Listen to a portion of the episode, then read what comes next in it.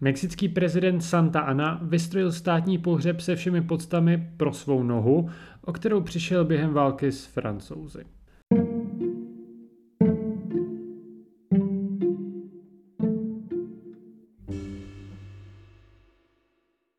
Ahoj, vítám vás u poslechu podcastu Matoušova Latino Fakta. Dnešní díl bude přesně o tom, proč mám tak rád Latinskou Ameriku.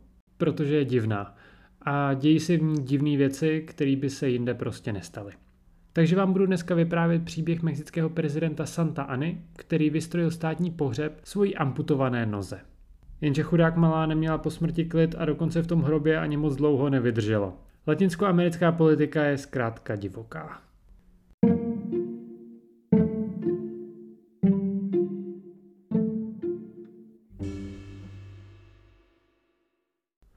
Ještě než vám začnu vyprávět o životě tady toho mexického prezidenta, tak se pokusím na jeden nádech vyslovit celé jeho jméno.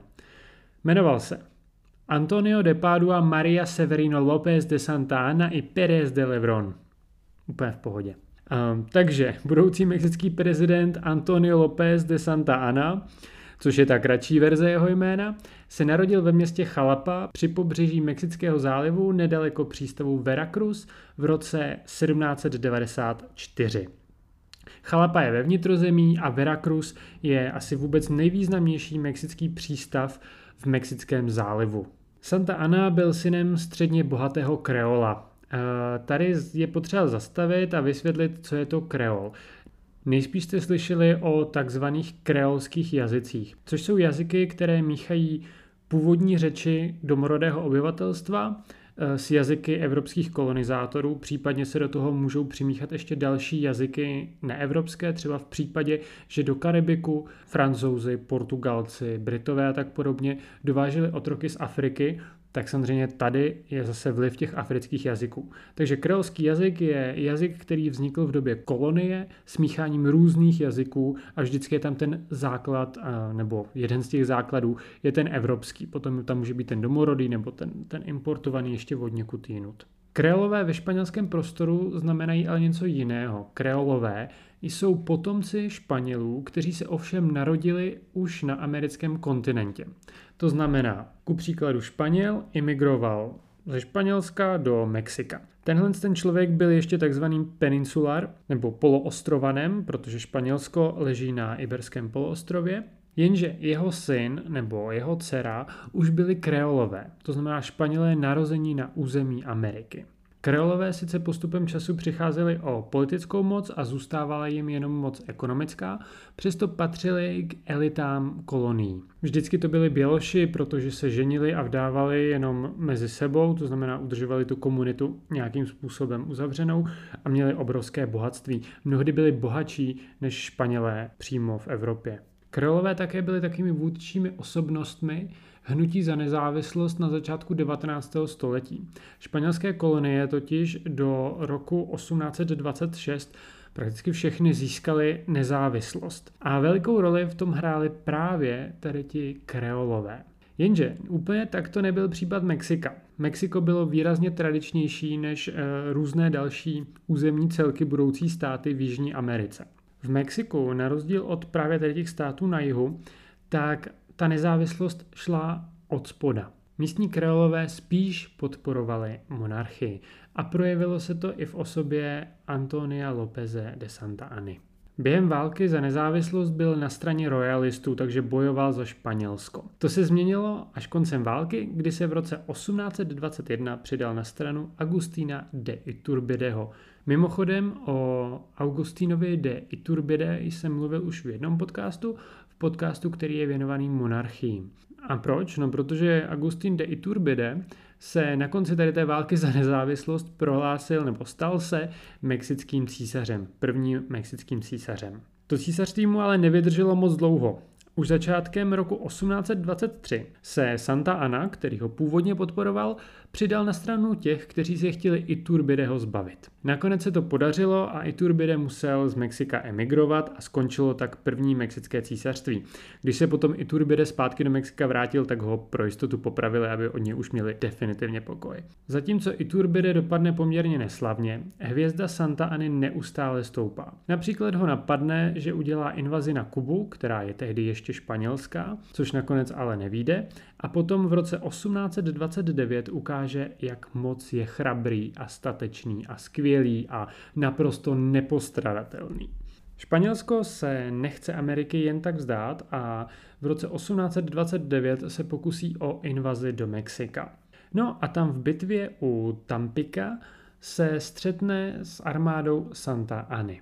Během bitvy u Tampika je Španělsko poraženo a ze Santa Anny se stává národní hrdina. Proč? No protože Mexiko už definitivně přistoupilo na myšlenku toho, že bude samostatné, že nepotřebuje Španěle, že žádného španělského krále nechce. Tím pádem tady už nejsou žádní royalisté, nebo pokud jsou, tak nemají žádný důležitý hlas, kteří by podporovali návrat španělské monarchie do Mexika.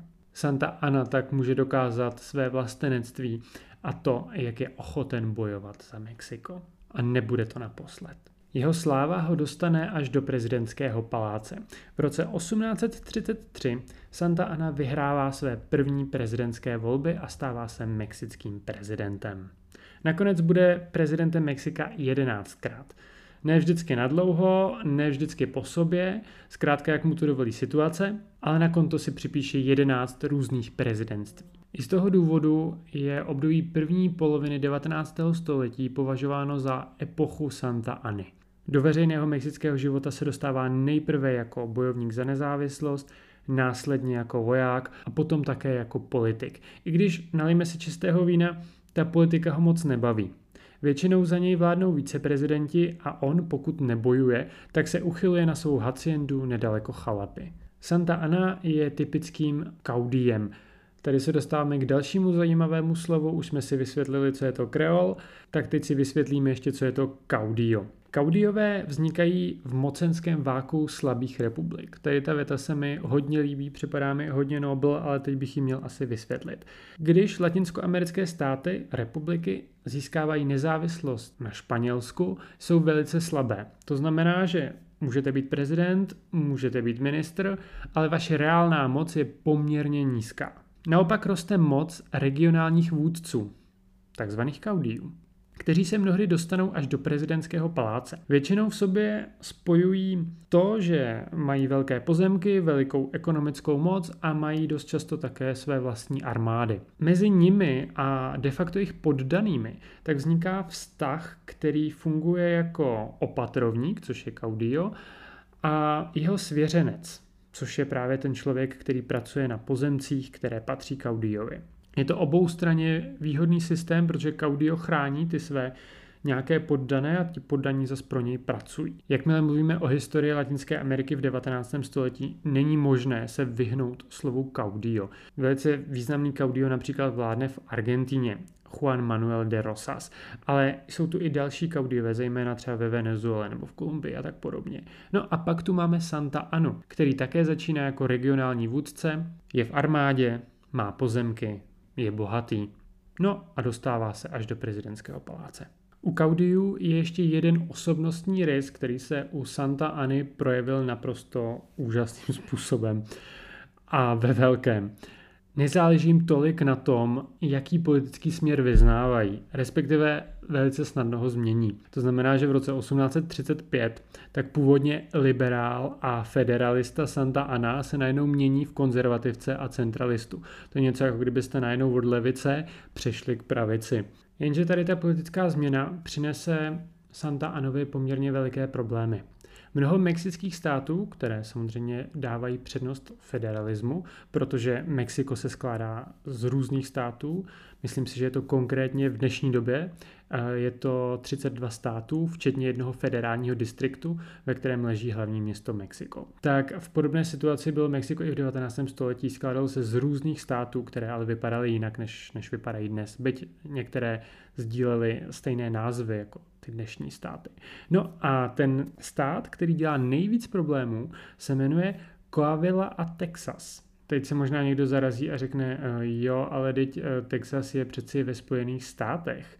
Eh, no je, ale nebylo to tak vždycky. Původně Texas, neboli správně vyslovaný Texas, tak patřil Mexiku. Jenže do Texasu se přistěhovávali protestančtí běloši ze Spojených států, kteří tu zakládali zejména bavlníkové plantáže. Postupně se emancipovali a napadlo je, že když už jich je tam tolik a těch Mexičanů je tam poměrně málo a vlastně nějaký kus pouště na severu ani tolik nezajímá, že by mohli vyhlásit nezávislost. No a tak v roce 1836, rok potom, co eh, Santa Ana mění eh, ty své barvy liberálů za barvy konzervativců a zároveň vyhlašuje novou konstituci, novou ústavu, která nahrazuje původní liberální ústavu, tak se prostě američani v Texasu rozhodnou, že vyhlásí nezávislost. Jenže to je příležitost pro vojáka Santánu, aby se zase pustil do nějakého válčení. Takže se vydává na sever, aby to těm Texasanům vysvětlil, jak to teda je a že jsou furt Mexičani, i když být Mexičani nechtějí. V tady tom konfliktu, kterého se Santana zúčastňuje osobně, tak jsou důležité dvě bitvy. Ta první je bitva o Alamo, a ta druhá je bitva u San Jacinta. Tak pokud začneme bitvou o Alamo, tak to je už věc, o které jste nejspíš slyšeli, nebo jste minimálně zaznamenali heslo Pamatujte na Alamo. V Alamu se totiž stane pro severoameričany naprostá tragédie. Mexičané obléhají pevnost misi Alamo, ve které jsou tuším tři stovky amerických obránců. Ta bitva dopadne tak, že všichni američtí obránci jsou zabiti a Mexičané vyhrávají. Tady ta tragédie ale poslouží tak trochu jako motor pro Texasany, aby teda proti těm Mexičanům pořádně bojovali. Takže když o měsíc a půl dojde k bitvě u San Jacinta, tak jsou Mexičani poraženi velice rychle a Santa Ana skončí v americkém zajetí. V zajetí odsouhlasí nezávislost Texasu a tím pádem vzniká Texaská republika, která slíbí, že se nepřidá k USA. To je totiž veliký strach Mexičanů, že pokud by byl Texas samostatný, tak nezůstane samostatný. On se mile rád přidá k Severní Americe. Jenže myslím si, že už v tu chvíli, kdy Santa Ana na něco takového kejval, tak bylo úplně jasné, že to prostě nevydrží. Texas chtěl ke Spojeným státům. No jo, jenže vidle do toho hodí Mexický kongres, který řekne, že Santana už není prezidentem a že všechno, co Američanům slíbil, neplatí. Santa Ana tehdy skončí v exilu ve Spojených státech a v Mexiku jde jeho reputace strmě dolů. Nakonec se mu podaří o rok později do Mexika vrátit na svou haciendu, kterou má tak rád, a tam čeká na příležitost. A ta příležitost přijde o rok později v roce 1838. Tehdy jeden francouzský cukrář, který má svůj obchod v Mexiku, napíše francouzskému králi Ludvíku Filipovi, že mu vojáci vyrabovali jeho cukrárnu. Dobře, já to chápu, jako co by ne. Každopádně ke stížnosti tady toho francouze žijícího v Mexiku se přidávají stížnosti dalších francouzů, kteří také žijí v Mexiku. No a Ludvík Filip se rozhodne, že teda udělá intervenci do Mexika, aby těm Mexičanům vysvětlil, že nemají likvidovat majetek francouzů na mexickém území. Upřímně já si myslím, že to spíš byla taková záminka, protože francouzi v 19. století velice rádi strkali prsty do Latinské Ameriky a také aby vytvořili konkurenci Británie, protože po tom, co Španělsko vyklidilo pole, tak bylo velice slabé a z ekonomického hlediska ho v Latinské Americe nahrazovala Británie. Spojené státy tehdy ještě nebyly tak významné, tak silné. To se stalo až během 19. století. Francouzská armáda se tak vydává do Mexika a spouští blokádu pobřeží v Mexickém zálivu a také obsazuje přístavní město Veracruz. Tady ta blokáda, nebo tady ten konflikt, vstupuje do historie jako první francouzská intervence v Mexiku. No, ale já mám výrazně radši její romantičtější název. Eh, válka dortů nebo válka koláčů. Já upřímně teď nevím, jestli to má český překlad, ale eh, když to přeložím ze španělštiny nebo z angličtiny, případně z francouzštiny, ono se to řekne skoro stejně, tak je to prostě válka dortů. A odkazuje právě na stížnost toho cukráře, který si stěžoval do Francie, že mu vyrabovali cukrárnu. No a tady přichází veliká příležitost pro Santa Anu, aby dokázal, jak je velký vlastenec, jak dokáže bojovat za Mexiko. Takže se vydává z té své haciendy do Veracruz, kde bojuje proti francouzům, kteří jsou rozlezlí po městě. Jenže při jednom střetnutí ho zasáhne kartáčová střela do nohy a do ruky. Zatímco ruku se podaří zachránit, mm, nohu už ne. No, jenže je to štěstí v neštěstí. Protože právě tím, že Santa Ana přijde o nohu v konfliktu, kdy bojuje za Mexiko, tak může dokázat, jak velkých obětí je pro Mexiko schopen. Takže je vlastně poměrně rád, když mu tu nohu potom amputují. Najednou se zapomíná na to nedorozumění s Texasem a Santa Anova hvězda znovu stoupá. Caudio se vrací do politiky a překvapivě se opět stává prezidentem Mexika.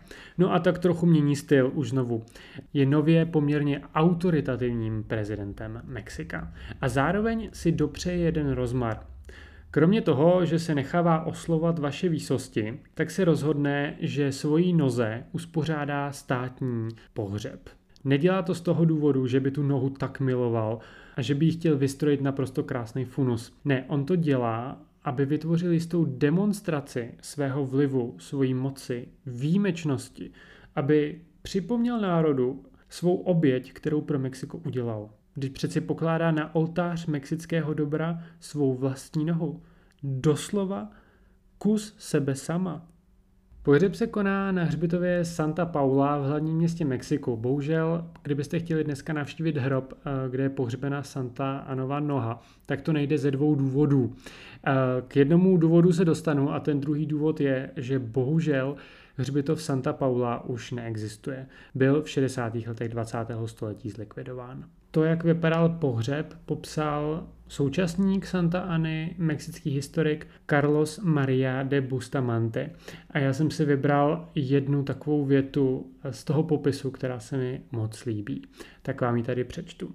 Ráno 27. září se uskutečnil skvostný pohřeb údu muže do posud živého. Na událost pro její nevýdanost a zvláštnost dorazili nejvznešenější lidé Mexika a také ohromný dav, přitažen tou novinkou, tak výjimečnou podívanou.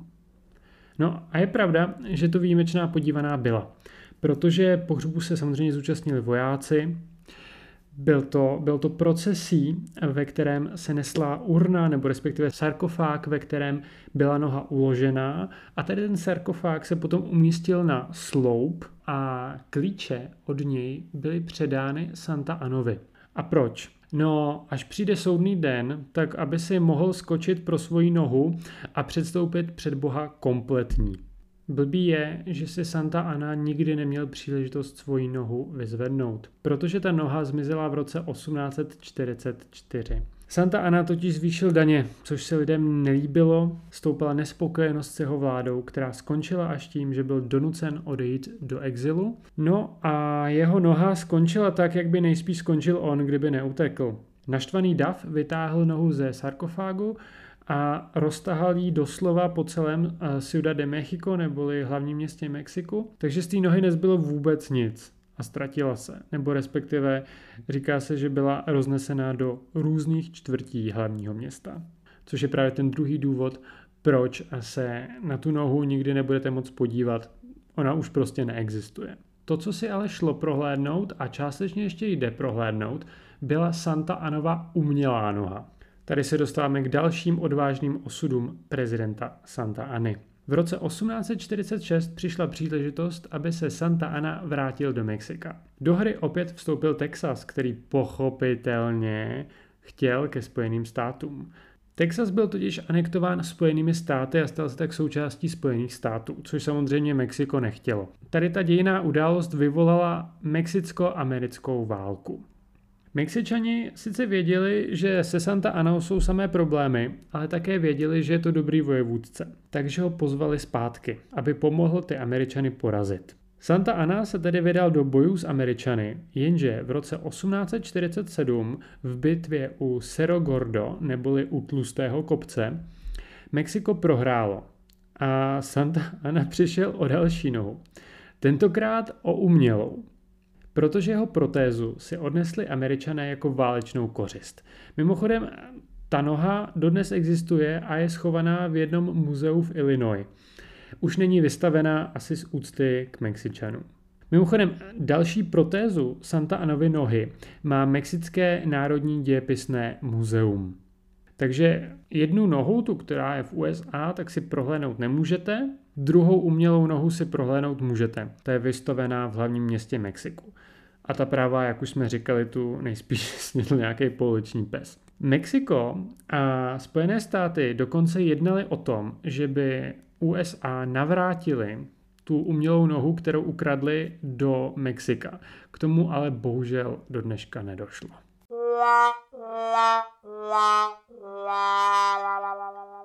Rok 1848 byl pro Mexiko neslavný. Smlouvou z Guadalupe Hidalga přišlo o více než polovinu své rozlohy.